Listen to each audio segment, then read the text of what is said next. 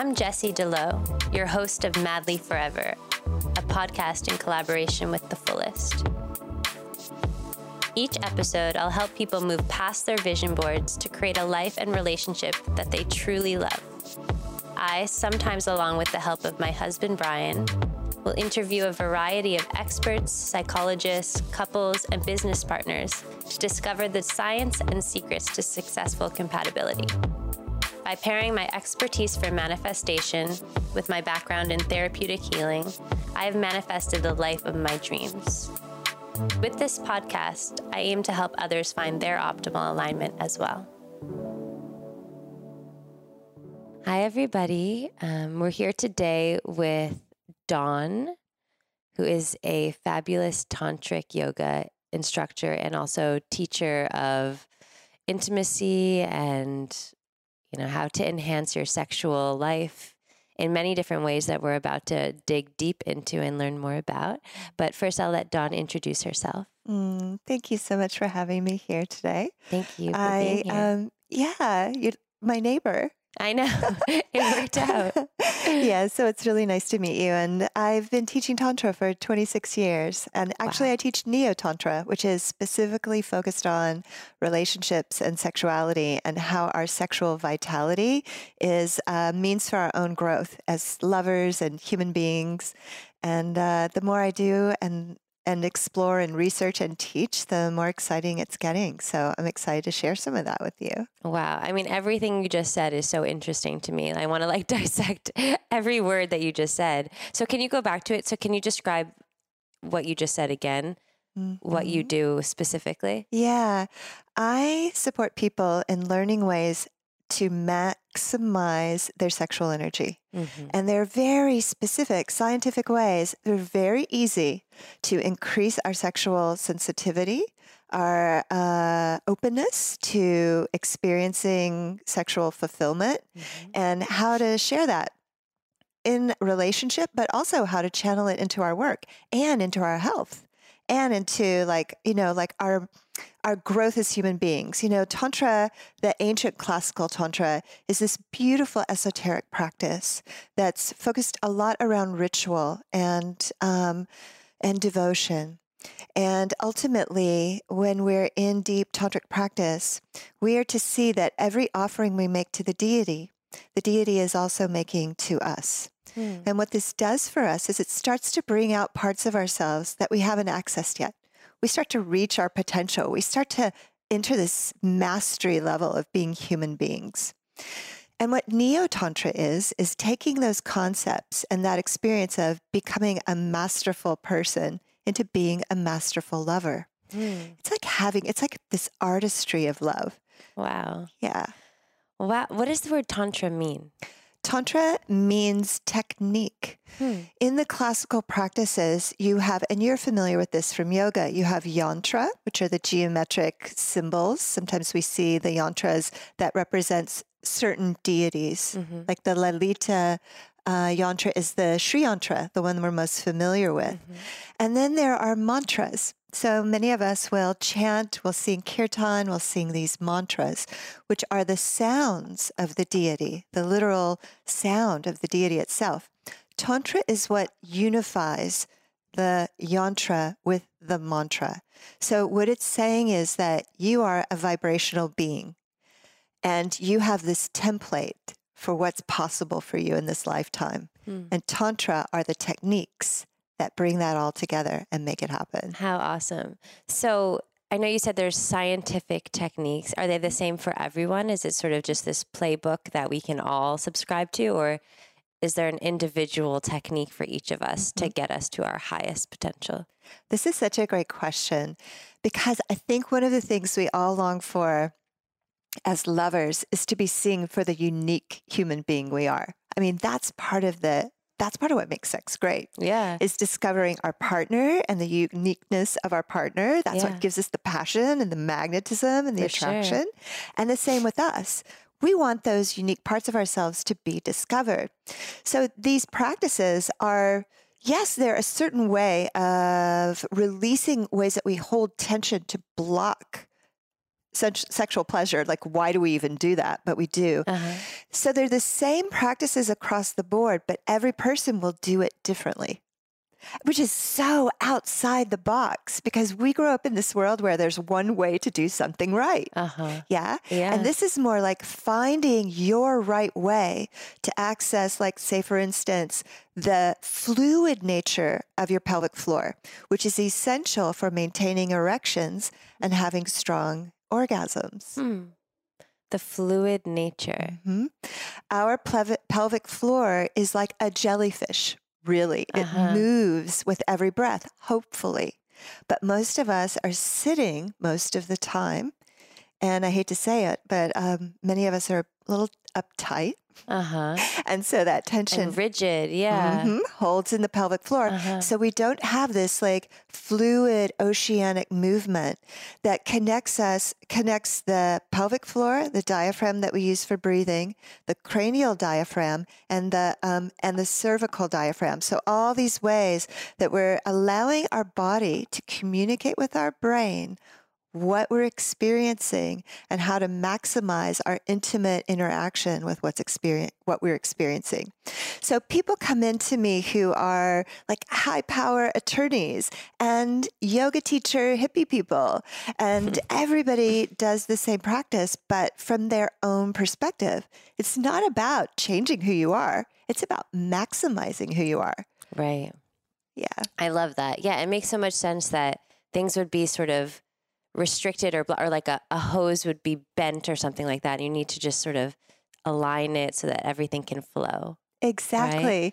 My teacher used to say that, you know, most of us experience our sexual energy like flowing through a garden hose. And right, you know, like when I, a yeah, yeah, you know when a garden hose is either kinked, exactly. the water can't move, or if there's so much passion flowing, the garden hose is whipping all around. You can't even get a hold right, of it. Right. So what we're doing as neo tantrikas is learning how to make a fire hose out of our body and our system, how to be so big that we have right. so much capacity that we're really feeling all the intricacies and all the intensity without losing it. Mm-hmm. You know, mm-hmm. but letting it light us up. So we're literally right. walking around lit up all the time. Right, because there's a lot of people who also sort of, I don't know about a lot of people, but there is a practice of restricting sexual um, pleasure or sexual interaction to like harness that energy for other things like creativity or, um, you know, some people believe that you don't want to like disperse it or or put it out because they just sort of circle it back in. Mm-hmm. And what do you think about that? Yeah. I think that those practices are helpful especially in the beginning. And those are more Taoist based practices. Mm-hmm. So Taoist based practices bring us into a relationship with our sexual energy so that we're circulating it in our body and we're not moving toward the experience of orgasm in the beginning, that's really helpful because we sort of have a habit we, we start to make love or we're pleasuring mm-hmm. ourselves and we know where we want to go. We right. have a goal and we kind of go unconscious. We're just going for the goal.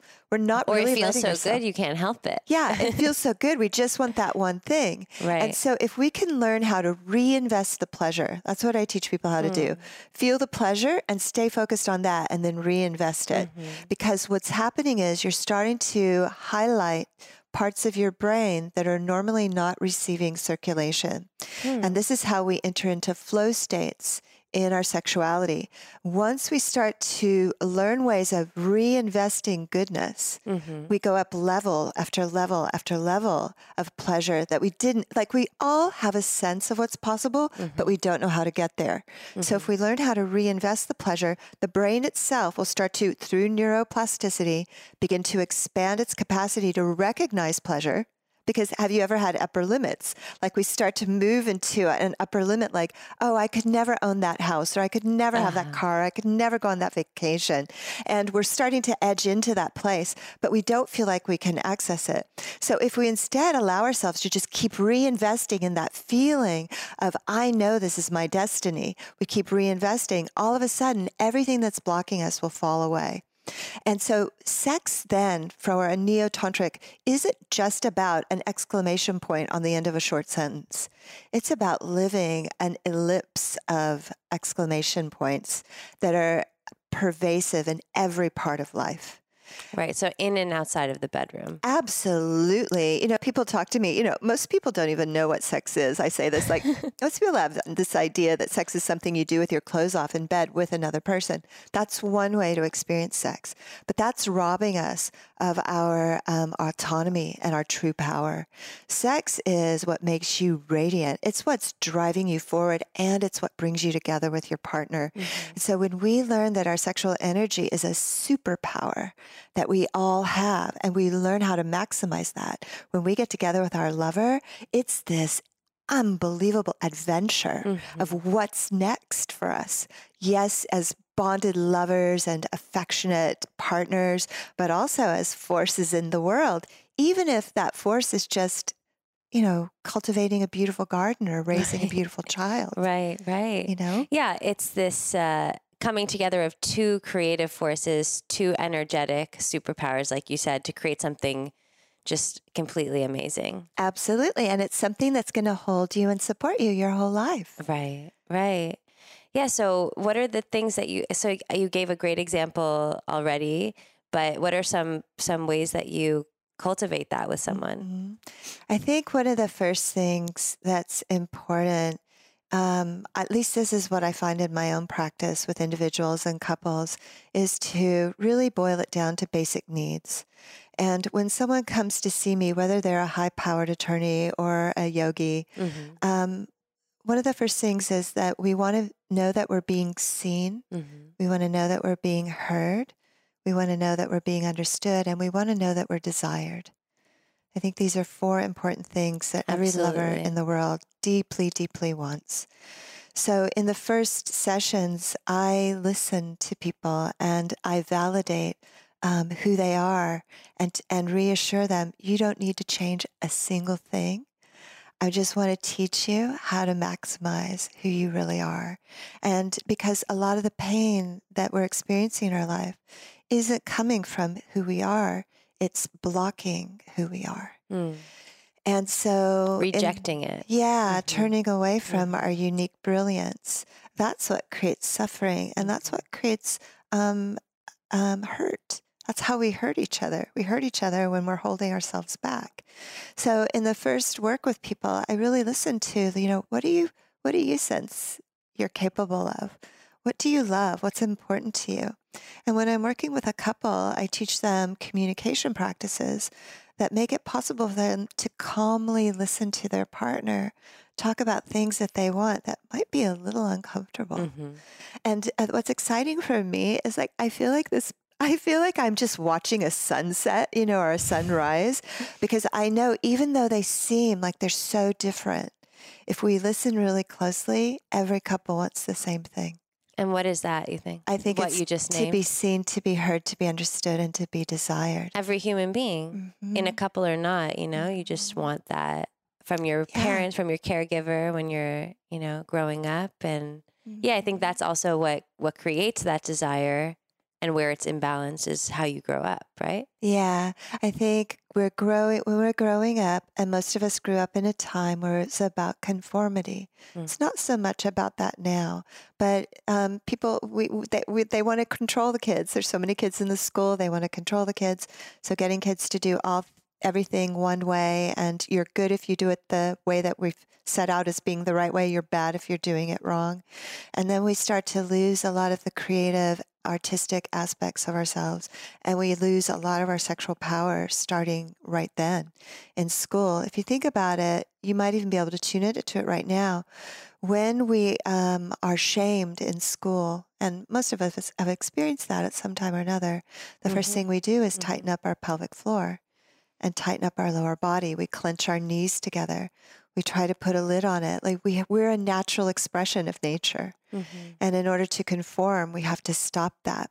And there's another possibility. There's this expansion into harmony where we learn how to communicate in a way so that we find resonance with each other.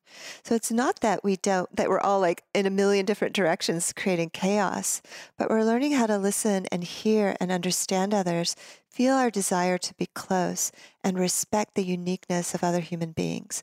And this is our evolution. This is where the world's moving to. And um, yeah, it happens by, you know, giving a child an experience of what it's like to be in harmony in relationship without losing their integrity. Absolutely. Absolutely. I, I try to remember that with my daughter for mm-hmm. sure.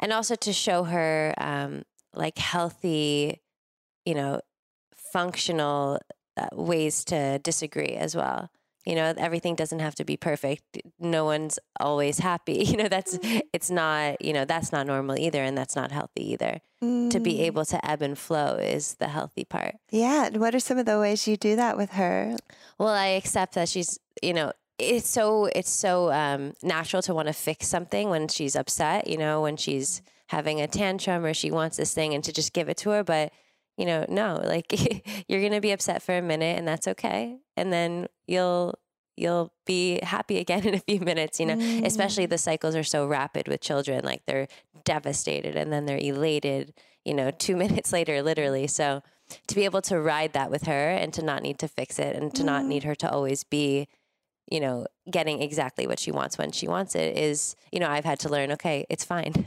you know, or even letting her cry for a few minutes when she doesn't want to go to sleep, but it's time to go to sleep. You know, I used to run down, oh my gosh, she said, mama, she needs me. You know, it's like, you know, I'm, I'm actually not doing her, you know, I'm not giving her the opportunity to learn this herself. Mm. So just giving space to feel different emotions. Yeah. And, you know, you're describing like healthy attachment. Mm-hmm. So you're teaching her how to you're being with her emotions. You're not asking them to change, mm-hmm. but you're also not changing the circumstances. Right. Right. So you're learning, you're teaching her how to self reference exactly. and how to feel safe and how to have secure attachment, which is another important part of relationship, is like learning how to be bonded. Yeah. I think we we've grown up out of this sexual revolution and everybody wants to be unique and everybody wants to be free. And what makes us free is actually having structure. Mm. Structure is what you know. They're they're like light and dark. If it's always dark, you never know that it's dark because it's only yeah, dark. Totally. So if you're only always free, then you never experience what freedom truly is. And so right. being bonded is a beautiful part of freedom. And this is part of mature sexual relationship. Mm-hmm um, and a way that our sexual relationship becomes an investment in us growing as the unique human being and masterful human being that we are. It's a way of claiming our power, mm. our real power, and whatever way you want to you you know employ that in your life. Yeah. So what are some some daily techniques that people can do? We've we've identified sort of the needs that each person needs to be um, presented with and, and met mm-hmm. with by their partner. And so, what are some of the techniques to, first of all, you know, get there if you're not already there, mm-hmm. or to take things to just that like ecstatic level that you describe, where you're a superpower moving through the world in this like sexual energy that's just harnessed wherever you go? Mm I love how you put that. You've got it.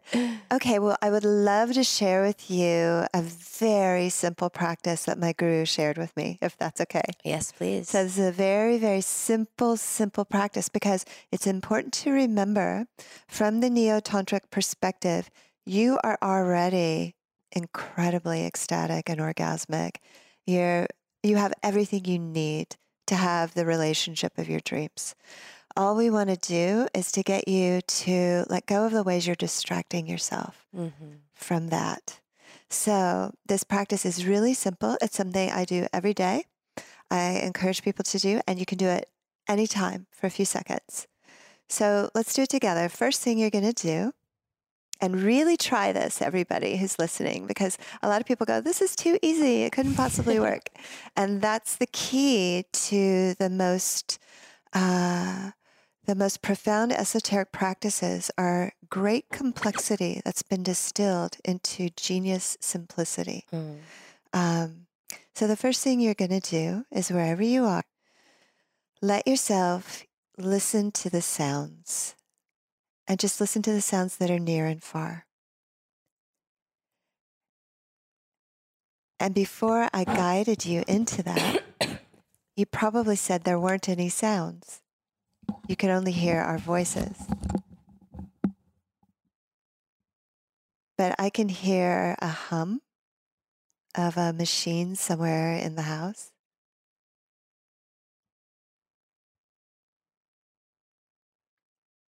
I can hear us breathing. So just let yourself tune into the different sounds the sounds that are close to you, the sounds that are far away.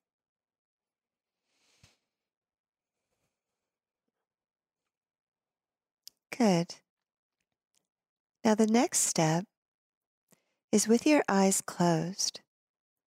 I'd like you to see the room that you're sitting in right now. And notice that you can do that. So, isn't this incredible? This superpower that we have to place ourselves anywhere in the cosmos instantly. So, you're here, you're visualizing the room that you're in, and you're still hearing the sounds. And already, I think some of you are taking a big sigh. You're starting to drop into your body more. Now, the next step is to feel your body breathing. So, you don't need to change your breathing, but I'd just like you to notice that you can feel sensations when your body breathes. There's this stretching and expansion of the inhale and a feel of sinking in and letting go on the exhale.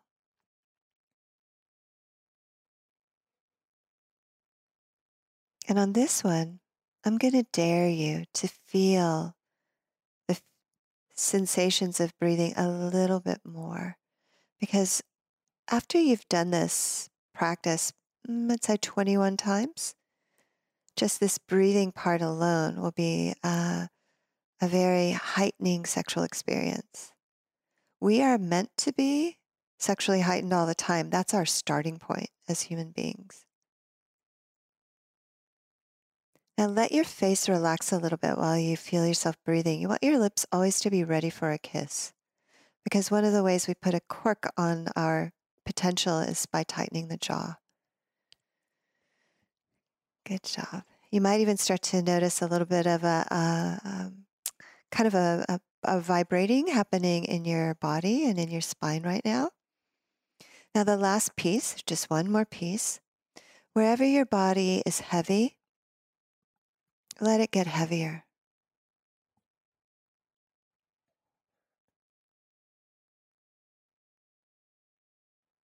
So now you're doing all four. You're hearing the sounds near and far. With your eyes closed, you're seeing the room that you're sitting in. You're feeling your body breathing. And you're letting your body get heavier.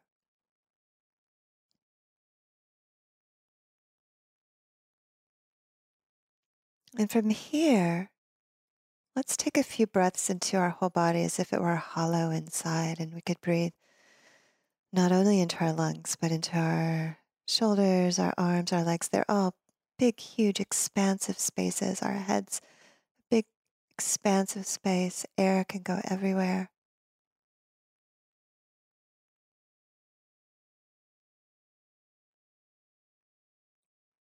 And now I can't resist. I'm going to throw a little Taoist practice on top. So go ahead and smile with your eyes closed and notice what happens. It's pretty amazing. So amazing. I'm totally adopting that from you. Mm. that was so, so lovely. Thank you. What do you feel? Well, when I opened my eyes, you are sparkling. Mm. the whole wall is sparkling. Yeah, and I just feel very, very relaxed, soft inside. Mm. Um, yeah, just everything is is melting, you know. Yeah, and can you imagine? Like that took less than two minutes. You could do it bef- when you wake up before you open your eyes. And what would happen if you did that and that's how you saw your husband first thing in the morning? Right, right. Instead of the the uh, the monitor, the baby monitor. Babe, can you go grab her? yeah. No, it's true. It's true. You know, I think it all goes back to what you're saying about that. Um, it's like things from the external world are kind of dumbing down what is natural, right? It's like mm-hmm. the sense of exhaustion that you feel at the end of the day or even first thing in the morning. It's not our natural state, right? We're supposed to be rested. We're supposed to wake up with energy, you know, and I think, um, you know, just I'm I'm obsessed with coffee, so don't get me wrong. But the caffeine, the all the things that we sort of mess with, um, probably interfere a little bit with that natural sort of, you know, just um, energy, real energy mm. that we're mm. supposed to have throughout the day. Mm-hmm. And what do you think about that? Like, how do how do we maximize our energy? How do we wake up feeling? Even to have the thought to do that first, you know, ha- takes energy and takes being in the right headspace, the right mindset. I think there's a lot of ways to look at how we've wired ourselves. In uh, uh, we both live in Santa Monica. I love it. There's so much happening, and there's so much opportunity all the time.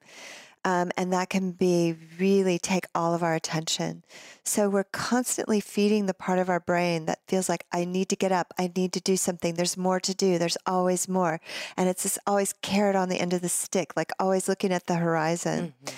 And our natural state is to be relaxed, in union, a part of life, to feel nourished just by being alive. Mm. And so, if we can take these moments first thing in the morning and orient ourselves in our senses, we're orienting ourselves in the body and in our natural relationship with the world.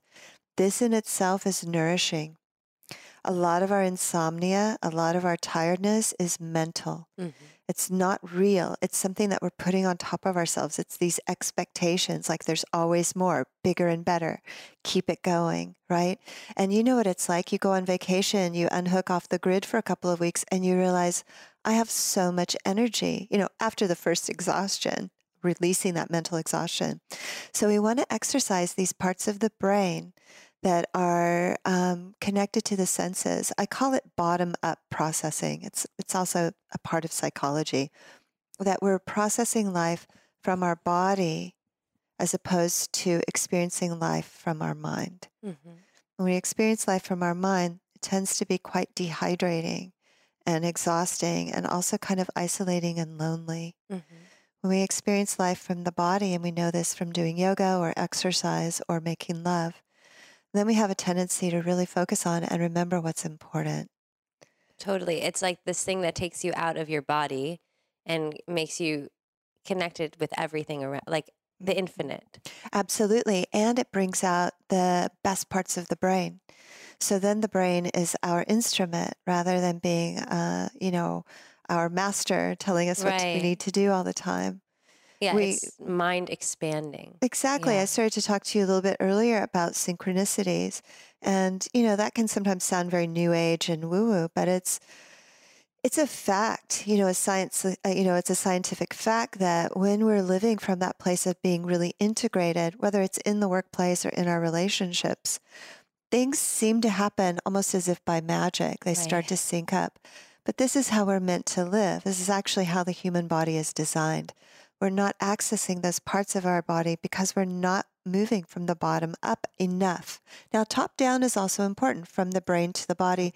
That's what makes it possible for us to make plans and do things like that in the world. But we want to make sure the energy is flowing in both directions. And a lot of the Neo Tantra work is based in bioenergetics. And I love bioenergetics, the work of Alexander Lowen. And the, the bioenergetics model is saying, how can we unleash our full um, bioenergy and really let ourselves be lived by our energy as opposed by our conformity. Mm. And Alexander Lowen said, we can only be as spiritual as we are sexual. I love that. Because it's that same, it's that same allowing yourself to really like let go, right? Mm-hmm. And to not restrict or contain mm-hmm. what you are. Yeah. It's about taking some chances. Yeah. You know, like taking some chances to not do it correctly mm-hmm. sometimes to be creative and be creative again i don't want people people to feel pressured like you need to go out and create a painting or some new business or something it's more about like you know when you're putting together uh, uh the lunch for your daughter maybe sometimes you put a flower on her you know, an Right. edible flower, because Right. she'll probably eat it, but an edible flower. So you're bringing some part of yourself and some part of the, Mhm. you know, beauty of your spirit into the experience rather than just it being so straightforward and kind of pared down. I love that. Like everything can be an expression of that magic. hmm And it can be so simple. And sometimes the most simple things are the most profound They are. and the most uh, you know, well received too. Sometimes if you think, oh, I'm going to do this grand thing, and you know, and you have these expectations, you know, that it's going to be this or that, it actually doesn't amount to anything. But just the simplest little thought, mm-hmm. thoughtfulness can really make an impact. Absolutely. I used to, I have nieces and nephews, and when they were small, I started teaching them Neo Tantra from the time they were babies. And I used to give them fairy baths, and all I did was put fairy wings on and gave them a bath. But to this day, they still talk about it. How simple was that? You know, of course, we took them to Disneyland. We did all these other like huge things, you know, Uh-huh. with them. But they remember like those moments because those moments were stress free and they were connected. And this is what we're looking for. Again, we want to be seen, we want to be heard, understood, and desired. And it's those simple moments where there's no there's no noise. I'm not saying you can't do Disneyland that way too, but that's more like that's like level ten, you know.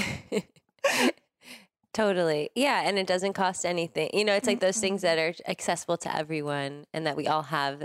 We could imagine fairy wings on our backs too. Like Mhm. that's accessible as well. Absolutely. And Mm. sometimes asking our children questions as opposed to telling them something. Mhm. Same thing with my lover. Let's say that I'm having a challenge connecting with my lover, or something's, you know, something's happening for the two of us. Rather than tell my lover what I want or what my expectation is, maybe ask some questions, you know, like really open the space for a person Mhm. to feel seen and heard, Mhm. and then kind of look for where we can meet. Yeah. So do you work with couples Mhm. primarily? I work both with singles and couples. My classes are usually a mixture, half and half, couples and singles. And my private sessions are also about half couples and singles. So when you have a couple with you, what does that look like? And Mhm. and kind of take us through that process of what you do with with them together. Oh, I do so many things. There's so many ways to work with me as a couple. I'm actually putting together a private retreat, a two day private retreat for a couple in India while I'm there. wow. Yeah, so they're going to be there. They're coming to India. I'm going to do two days for them. And um, they've already done some work with me. So I get to, you know, I really understand like sort of where their edges are, Mhm. you know, and feeling more pleasure, um, allowing themselves to experiment more in the bedroom, to bring the novelty that they're longing for in their relationship. So initially, when I'm working with couples, is first I interview them and find out where they are sexually, what is their dream, what do they love most about sex, how do they feel sex could be even better, and what's their responsibility in that. So, how can they be an even better lover with their partner? Then I'm going to teach them these practices. We start with the practice I just gave you from my guru, and then we get more into more specific practices. We tend to hold, as I said earlier, a lot of tension in the pelvic floor. So I work with them in lots of different ways to bring more circulation into the pelvic floor so that we have more um, sensitivity in our genitals. We also have more engorgement for our erections, both as women and, as me- and men. Hmm. Educate the couples about whether they're uh, homosexual, heterosexual, educate them about the anatomy. How does engorgement work? And I always say engorgement is filling our genitals with our heart. Wow. That's a beautiful way of putting it. so we want to take time to do that. And well, yeah, we're it's doing, like blood flow. yeah, Yeah. exactly. We're bringing more and more of our heart Life force, blood flow. Yeah. and our vulnerability and also our strength and our warrior quality, Uh-huh. our fierceness. It's all coming into our genitals as we give ourselves away. So I teach couples specific massage techniques to both um, tonify, to bring tone into the atrophied muscles of the pelvic floor and then to release the hypertonicity the over you know over tight muscles. Because erection is this two-way thing. We have to be relaxed. Smooth muscles have to re- relax in order for the blood to flow into the genitals for women and men. Mhm. and then we need tone to maintain the erection Mhm. and also to um, just to have also we want to have this like um, softness in the tone tonal quality of our erections um, you you know, or many of us experience what it's like when an erection is very, very hard. And then there's like not so much of a connection. What we're looking for is a sponginess, like receptivity. Yeah. And then there's a perfect fit every time. Because what we want to do is we want to feel each other with our whole being. And from the neo tantric perspective, our whole being is our whole genital complex, hmm. right? Like how I am aware, and I'd say people are feeling maybe 5% of what they're capable of feeling in wow. their genitals because there's so much shame and fear. Wow. We can talk all day about how we want to feel it, but then people are tuning out using pornography or tuning mm-hmm. out using um, toys. And I'm not saying that using those things to uh, enhance sexual experience is a good thing. I feel it's good to use those things to enhance. But when we're using it as a way to separate ourselves from this vulnerability of being seen as this deeply sensual, sexual, almost animal mm. being. Um, we've been taught that that's bad. Right. Taught that that's like something like that we're supposed to evolve beyond, but it's actually our roots to a very finely tuned experience of sexual sensitivity. Mm-hmm. So as mm-hmm. people I teach people these massage techniques, these practices. Usually, the first few sessions are a lot of communication. We need to really get clear on how to respect each other, though, before we even touch each other's bodies. Um, so there's a lot of communication beforehand. A lot of couples will come to me when they're having trouble. Mm-hmm. This couple that's meeting me in India is having great sex. Their relationship is amazing. So they're starting from a good place and we're going further. And they just wanted to like take it to the next level. Well, they're, they're pretty amazing entrepreneurs who are creating on a huge, huge level in the world. And they recognize how their sexual energy can fuel and is fueling that. And they want more. It's really cool. And so my job is to come in and say, Did you notice how in this part of your body you're holding some tension? Did you notice how your breathing is here? You notice how you use this one word when you said that? And it's all really fun. Mm-hmm. Like it's mm-hmm. kind of like we're like we're putting together this puzzle. Right. And it's pretty amazing just to see this person become the human being they are. It's not a cookie cutter. It's not right, about becoming something right. else. It's not about changing yourself. Of course, it's stepping into your truth. But it's so true because it's like when you feel the most desired and desirable, that's when you are your best in the world, hands right. down. When you don't feel good about yourself or you you feel shameful, like you're saying, you're not going to go do big things in the world. You're not going to go take mm-hmm. risk. You're going to feel, oh, you know, I, I want to hide a little bit, or you know, I don't feel confident enough to do that. But having that feeling of like I'm desirable, I'm desired, having that fuel within you like you're unstoppable, right? You can do anything. Absolutely. And what you just described is from the neo tantric perspective, how the whole universe is formed. Hmm. From the neo tantric perspective, this whole universe um, is born from desire. So it's that. Tell longing. me more about that. That's yeah. really interesting. So we sort of look at it like um, there is everything that exists before it exists, and that we have as Shiva. We often call that the masculine principle. Doesn't mean man; it means masculine. Mm-hmm. It's the it's the um, you know everything that could ever be, but it's not yet materialized, mm. right? And then there's the material world, what we experience, what we've brought into form um, so far. And so it's the desire um, between these two. Like, let's say it's Shiva's desire to manifest himself and so, this intense desire, or we could say Shakti, is the feminine.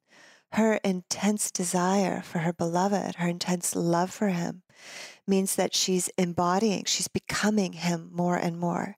So, as we desire something, our desire is always taking us into a direction of something that's not quite yet happened, but we know it could. Mm. And so, if we just allow ourselves to be in that state, that very desire itself will start to pull from the unseen, you know, the right. unmanifest into the right. manifest. It will start to take form.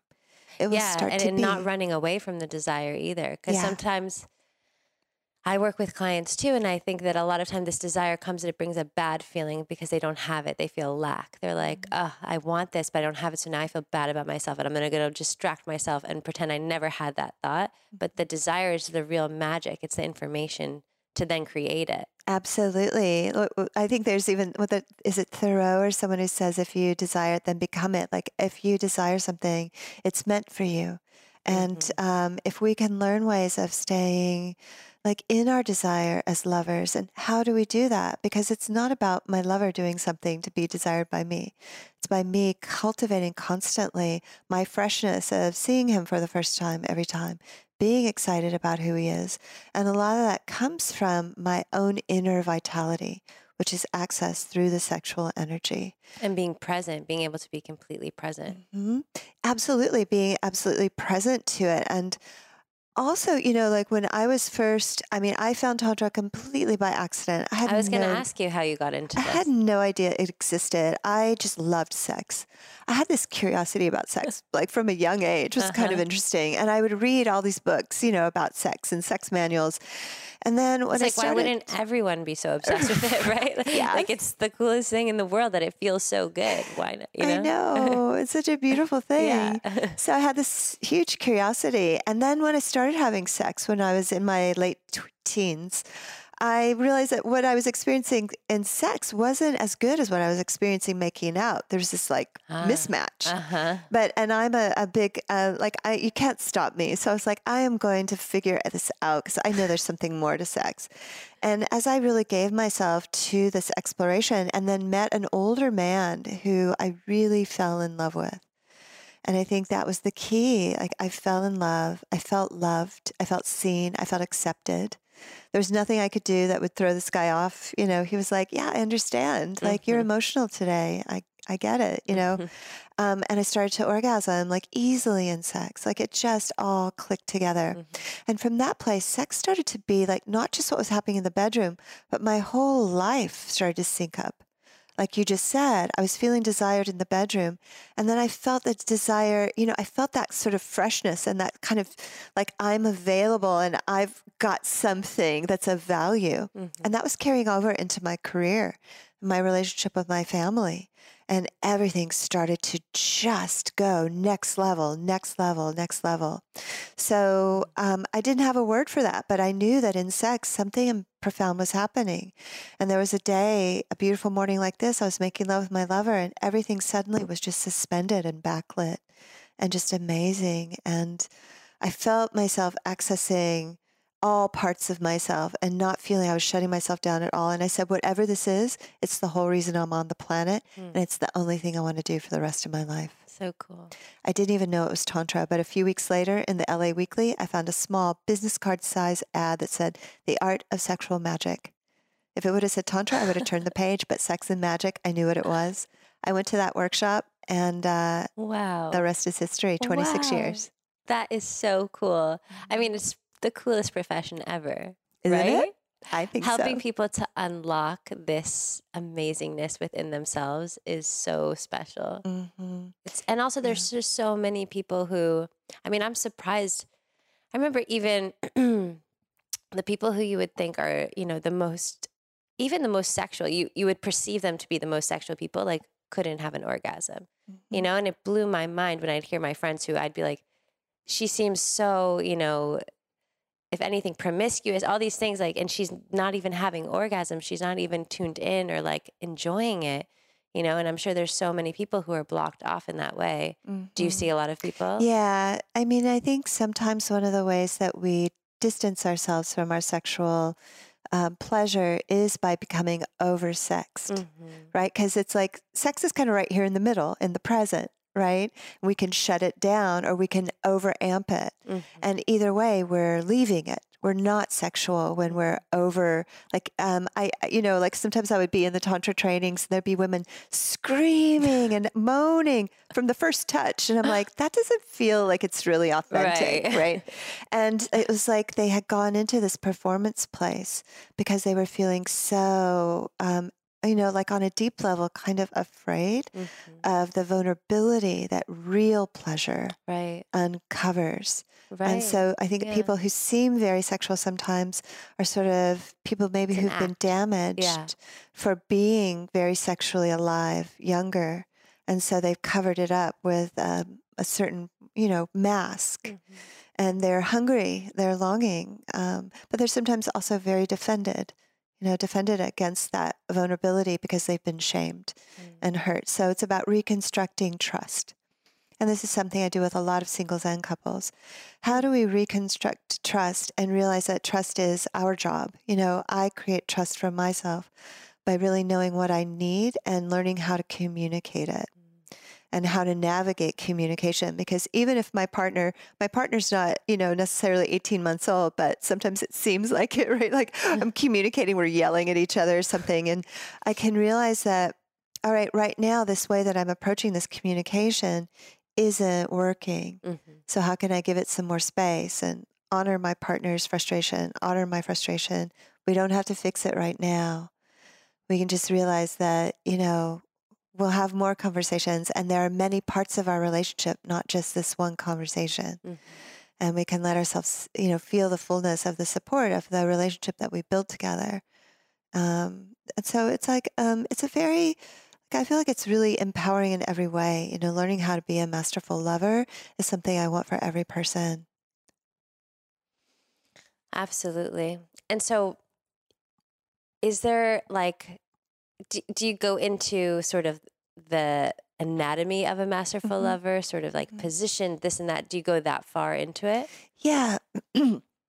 I mean, initially, I want to teach people the anatomy of their body and to learn like where are the pleasurable places they may not have considered because our whole body is an erogenous zone, but we sort of like kept it all below right. the belt, right? so true. And we so forget about it, right? You know, and we forget how yeah. like warm breath on your neck feels so Absolutely. exciting. Yeah, if you take yourself back to like the teenage years when someone like touches your knee and it's like you know? Do you remember that? You're like yeah. sitting next to somebody in the movie theater. And you're like, oh my God, oh my God, oh God, here comes his hand. ah, in that moment, it's like orgasmic. I know. And we get so desensitized to these things now. And we, mm. you're so right. We just, uh, you know, we label this as like, okay, that's sexual. But, you know, everything has the opportunity uh-huh. to be that. Right. So we're wanting to make it more of a global experience. So in the beginning, we take the focus we include the genitals, but we don't stay just limited to the genitals.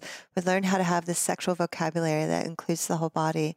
We do pleasure mapping, you know, finding out like, what do you like and where do you like it? What kind of touch do you like? We also learn how to be resilient. Like my partner might say, you know, I like it when you touch me this way, this way that you're touching me is actually sort of abrasive. It's not feeling good.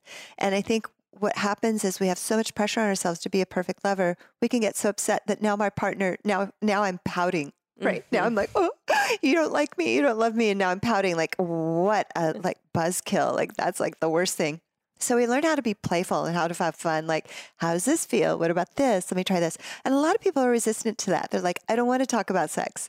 We should just do it naturally. But the thing is, we live in a world where we've shut it down. Mm-hmm. So naturally isn't going to work anymore. We need to, it's like, oh, I want to be naturally, uh, have good posture it's probably not going to happen. You know, so I do Pilates, I do Pilates, right. and I've cultivated posture that I can now right. maintain. Unless you just happen to be a couple that does all those things intuitively, naturally, naturally intuitively. communicates and talks and plays around and yeah, really takes time for the relationship. So I teach people how to carve out time Mm-hmm. You know, how to make sex and love a priority rather than what you leave at the end of the day. Right. Like, no, daytime oh, sex is so much better. So much better. you have so much more energy. And there's more hormones in the morning. Oh, that's so true. right? Yeah, that's the thing about becoming a parent is you really like nap time is is very sacred. so you just hope that it all lines up, you know. mm. Yeah, I was going to ask you, what's it like? Like I have so many young mothers and they're like, how do we reconnect sexually? Yeah, I mean, well, you, you were asking me a little bit about even as early as like six weeks. And I will say that, you know, my body was not my own at that point. Like, right when you have a baby, your body needs to heal. You know, it's like this healing process. And I think that, especially, I had a C section. So I needed a little bit more time. And I was told by the doctor, you have, you have to, I think we weren't allowed to have sex for two months which is a long time. But you also have this new baby and you have a lot going on, so it's manageable. But um, but no, by the end of that two months, we were like, I every doctor's appointment that I went to, I was like, "Are you sure we have to wait? are you sure we have to wait?" She's like, uh, "No one ever asks that. People are usually like." Tell t- tell my husband I need to wait longer. Tell my husband, you know, because people are afraid to have sex again after having a baby. I think it's especially a vaginal birth can be very. Uh, I mean, both have their have their pros and cons, but it can be very traumatic and scary to have something coming in, you know, such a tender area at that time. But um, that's a big plus to having a C-section. I will say is that everything is great and the same and honestly, I think everything has just gotten better. Truthfully, everything has just gotten better. Just that the time issue is way harder. You have to be way more intentional. Before you had all day, you know, you had all, it was all for that. It was all for you. And, and now you have this thing that's bigger than that, you know, around that you have to really make it a priority. Mm, and how do you guys do that? How do we do that? Well, we, we love having sex. so I think that if you make it, if you love something, you make it a priority. Mm. It doesn't mm. feel like work to do it, you know? Mm-hmm. And I think that even when you don't feel like it, you remember. Yeah. You remember how it makes you feel and you remember mm. that it's going to give you energy rather than deplete your energy. Mm. I think a lot of the time it's like, oh, I'm too tired. Uh, like I don't want to go through, you know, the hassle of it, but it always makes you feel better. It's like working out, right? It's like, oh, I don't feel like going to the gym. I don't feel like going to yoga. But have you ever left and felt worse? No. It's the right. same thing. And it's kind of like our sexuality works in a feedback loop. So the more positive experience we have, the more we want it. And then the Absolutely. more we want it, the more positive experience we have. It's like it's same as working out too, right? Mm-hmm. It's like if you fall off the wagon, you don't view it as something in reach. It's it feels a little out of reach, right? Mm-hmm. But then the second you get back into you're like, how did I let myself not do this? This feels so amazing. I feel my best. And so I think just, you know, having that in your mind and yeah, and and I think it takes both people really, you know, focusing on each other mm-hmm. and noticing each other, like you said, and seeing each other and putting each other first. And I mean, my husband and I just went away by ourselves without our daughter, and that was amazing. It was our first trip away without her. And that gave us the the luxury and the freedom of what we used to have of having all day to do whatever and we were you know just so grateful for the opportunity to to have that you know mm and and realizing that you need to do things like that you know you need to go away maybe, yeah you know? like remember your relationship because ultimately she's going to benefit from that oh, too. oh yeah and she didn't even we thought she'd be so sad she she was absolutely fine you know so good job yeah and do you guys still flirt with each other like how oh, do you yeah. kind of communicate to yeah. keep the yeah magnetism i mean I feel like we're we're both very very lucky in that we both prioritize love. Like we're both lovers at heart. Um, and you know, I don't want to embarrass him, but he's the sweetest, most romantic man mm. on earth, truly. So just, you know, it's not difficult. It's not something I even have to think about. It's something that comes so easily and so naturally in our relationship, but I think that yeah, we we have this spark between us that we nurture. You know, mm. we really mm. do nurture it and we always want it to be there. That's part of the motivation for this podcast. Mm-hmm. Truly, like mm-hmm. that, it comes from this, like, we, how do we preserve this? Because it comes very easily now, but who's, who's to say 20 years from now, we're going to still have this ease in which we, you know, just can't get enough of each other. You know, mm. it's like you mm. want to make that something that it has longevity to it. Right, right. And I think you're like you're giving some really great tips for a lot of people. It's like making the um, like making it a priority, making it time, making the time, mm-hmm. and um, feeling the spark. Mm-hmm. So with couples, when they come to see me, that's another thing I do. We really look at you know what is it that you love about this mm-hmm. person? You obviously love something about yeah. them, yeah. but when people are not feeling close or they're not feeling sexual, they've forgotten that. They're just focused on the problems. Yeah. Right. And again, if we do that, the brain is going to default to problems. Yeah. But if we default to what is positive, then we have more energy and uh, willingness to work on things that are just going to make us stronger. The problems, Absolutely. quote, that we have in the relationship. So with couples, I'll teach them their anatomy. I teach them how to communicate. Um, I teach them how to feel sexually turned on at will like how to do that. It's not something that happens like overnight, but if they practice for a bit, people are blown away. I've had couples come to see me who've been married 30 years, haven't had sex in 10 years, and started having the best sex of their entire life That's incredible. after doing these practices Wow. because it's just shifting our priority and letting ourselves go ahead and make sex and make enjoyment um, the cent- you know a, cent- a center of focus and realizing that we then have more time for, for sure. work more time for all the other things that we want to do not less we have more vitality we I know get done, people look at it as faster. something that takes so much energy away from them, but it's really putting so much energy into you and Mm-hmm. infusing it into your relationship, which then like bleeds into your children's lives, into your work, into everything. and it gives you a real feeling of being a team Yeah. you know that you're not alone you have this person you've shared this you know beautiful intimate moment and I, and I want to also say that sex can be anything it can be a really beautiful hug Mm-hmm. that is just deeply deeply Mhm. connecting mm-hmm. and it can be what I call headboard banging wild sex Right. you know it's- Sensuality. I- it's not having pressure like it Uh-huh. has to be a certain way um, Right. it's whatever is fulfilling for you bringing in you know small sexual moments throughout the day and letting yourself really get fed sexually um, by your partner and sort of also enjoy letting the tension build a little bit mm-hmm. like maybe you really want to make love but you don't one day and then the next day you're just kind of Mm-hmm. right, right. crazy for each other and you can Yeah. enjoy like being um, almost like dating again Yeah, no, it's true. It's true.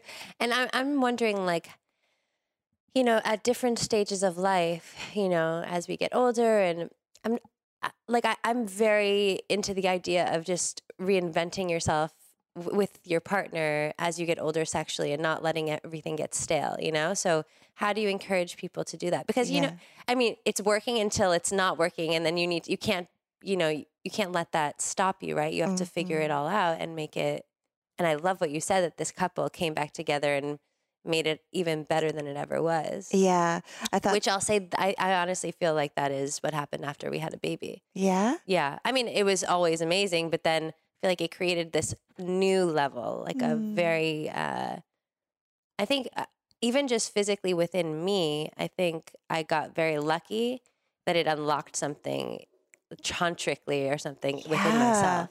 yeah. It was like the intense moments of having the C, of being pregnant, of having the C section, of meeting your daughter, and just all of that. You know, you probably released some old thing that was maybe, you Maybe. know opened a door. It opened a pathway. to more of you. Yeah, it really Yeah. did. And this is what happens. You know, we also, I think, need to realize that sex is meant to change throughout our lives. And most of the world is focused on a 25 year old template, you know, for everything, for appearance, for sex, for everything. We're supposed to all stay 25. And that really limits us because sex gets better and better as we get older. I love Mm. hearing that. Oh, yeah. I'm 57 now. I'm having the best orgasms of my life. What? Absolutely. Oh my god the most God. incredible orgasms. And I have friends in their 70s, they say it just gets better. what? And it's like the. Wait, so what is your. I want to ask you about that because I know that a lot of women, you know, postmenopausal women Mhm. really struggle even with just lubrication, with Yeah. just just even they want to have sex. Maybe there's desire, but just physically they can't make it happen or they Mm-hmm. doesn't feel good anymore. So what can people do to have what you're having? Mm, I think it's it's it's similar again to what you were describing. Like it's putting in um, the willingness, putting in the time and the willingness, because as we get older, there are more factors in our lives. We have children, we have careers, we have physical differences because of hormonal changes after birth or postmenopause, or for men when their erections start to become a little softer. You know, and we all like we think terror, like, no, I don't want that to happen. I don't want to have menopause. I don't want my erection to get softer. And we're just trying to, or actually, our, our culture has taught us to repel some of the most beautiful parts of being human. Because as our partner's erection gets a little softer, there's this other quality of lovemaking that starts to come in. He's both, you know, testosterone driven, but also a little bit like vulnerable himself, which is really, really beautiful. And then um, his his erection is actually, you know, a softer erection will actually stimulate the opening of the um, vagina in a more erotic way. Hmm. Yeah, we're actually meant to have this very kind of soft, almost um, melty, especially in the beginning stages of making love. That's something that we could do any age, but we become more aware of it as we get older. And this sets off the orgasmic uh, reflex in a woman even more easily as she gets older. Mm. Women, as we get older, or we just had a baby, we have a depletion of estrogen, so thinning of the tissues, less circulation. And so we can feel like, ah, that's like, you know, we feel like things are not as plump as they used to be or not as lubricated. So that just means we need more foreplay. We need to learn how more parts of our body turn on the lubrication. Um, we sh- we learned how to give ourselves self massage. I have some wonderful creams and balms and stem cell serums and CBD Ooh. oils and things that I use. Wow. That I mean, it's like orgasms where you think, "Am I going to die?" From the intensity of this orgasm, you become so sensitized. And when we're younger, wow. it's more focused on procreation. As we get older, the procreation piece is, it's you know, waning. Pleasure and it's just pleasure yeah. and um, what am I capable of and um, and so it's a lot of like learning how to massage, how to take our time, how to let sex grow, and then the orgasm because it's taken more time. We all know what it's like. Like when you let it build, it's a lot stronger when it does happen. And so sex becomes something that's a leisurely process. And if we practice that enough, we can still have a quickie, but we've done the uh, maintenance. Mm. You know, we've kept up with keeping the tissues really revitalized. So, are you anti quickie? Oh no, I think quickies are great. I think I think quickies are really fun and really romantic. Uh-huh. So I'm saying it's like if I want to lift a lot of weight, that means I do a little bit of weight every day. Uh-huh. So I uh-huh. keep my practice going. So then when I want to really power something up, uh-huh. I have the capacity to do it. So same thing. We're keeping we we make sure that we're taking time like your weekend away with your mm-hmm. husband to really nourish our sexual connection. That way that nourishment will come into a quickie. Right. Right? And right, so yeah, a quickie feels satisfying. It's not like wham bam. Right. It's like all of our love in these two seconds. I mean, how, or two minutes, you know, like how amazing is that? Yeah, you're right. It does take, though, that like deep, con- being deeply connected, mm-hmm. having the opportunity to do that so that it feeds all of it. Yeah, exactly. And, and the the depth of it, the the very the variety. I right, guess. and yeah. it's also maintaining the relationship in other ways, like being current about um, communication. Mm-hmm. It doesn't mm-hmm. mean we need to communicate about every single thing, but it's just feeling that we're seen, we're heard, we're understood, we're desired. If we feel that all the time, then yeah, you don't take out the garbage. I'm not going to get all freaked about it. I'll right. take the garbage out. but when I haven't taken care so that I feel seen, heard, you feel seen, heard, desired all the time, mm-hmm. then the garbage is just a symptom. Yes it's just a symptom of we've not been taking mm-hmm. care of our relationship and we've not been taking care of ourselves.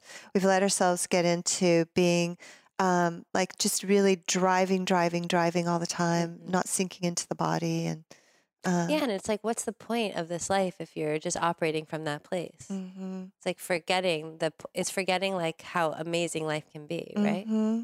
Right. Yeah. Life is about what we can feel. Mm-hmm. And we're so much time spent into what we're worried about and what we're thinking. Um, but the profound moments are the moments of feeling and meaningfulness. Mm-hmm. And um, by being sexually alive, we have more surface area to experience meaning in our lives all the time. And we're not just going really tight to try, you know, a lot of people have orgasm by becoming very tight and focused in on one very tight sensation. And same thing in life, very tight about mm-hmm. let me just get this work done. Mm-hmm. What a horrible way to live. Right. Just check it off the list. Yeah. yeah. Like whether whatever job you have, like I hope it feels just like teaching tantra. Like it should always feel ecstatic. Yeah. Because you're letting yourself be completely immersed in whatever you're mm-hmm. doing and you're having fun with it. Yeah, and you can make that even if it's a job you don't love, you can bring that quality to it. Mm-hmm. Absolutely. You know, one of the practices I'm doing, I'll let you in on my secret right now, is I have like all these sexual practices that I do. And right now I'm doing this one practice where before I do anything, I stop and I get myself really, really in that anticipation and excitement for what I'm about to do. And so it sounds really, really simple, but it is amazing. Like before I go teach a class, I take a minute and I let myself feel how excited I am about what I'm going to teach and how much I'm looking forward to it and all the things I'm looking forward to. And then I do that about going to see my acupuncturist or, you know, and just doing that is training the brain to always be in that place of desire, which is bringing Shiva into form through Shakti. It's the cosmic love affair that gives rise to every single thing. And um, it's an amazing way to live. I love that. And it's not taking anything for granted. Mm-hmm. It's not mm-hmm. just going through the motions, it's giving like, it's attributing that magic quality to everything that everything has the potential to be a miracle an amazing mm. like mind-blowing experience even if it is taking the trash out. You never know who you're going to see on yeah. the street. You never know. Absolutely. You know? Absolutely. Life is really magic. Um, I teach a lot in uh, in Ireland, and uh, there's this Irish poet who wrote, "You know, the world is filled with magical things waiting for us to notice." Yeah.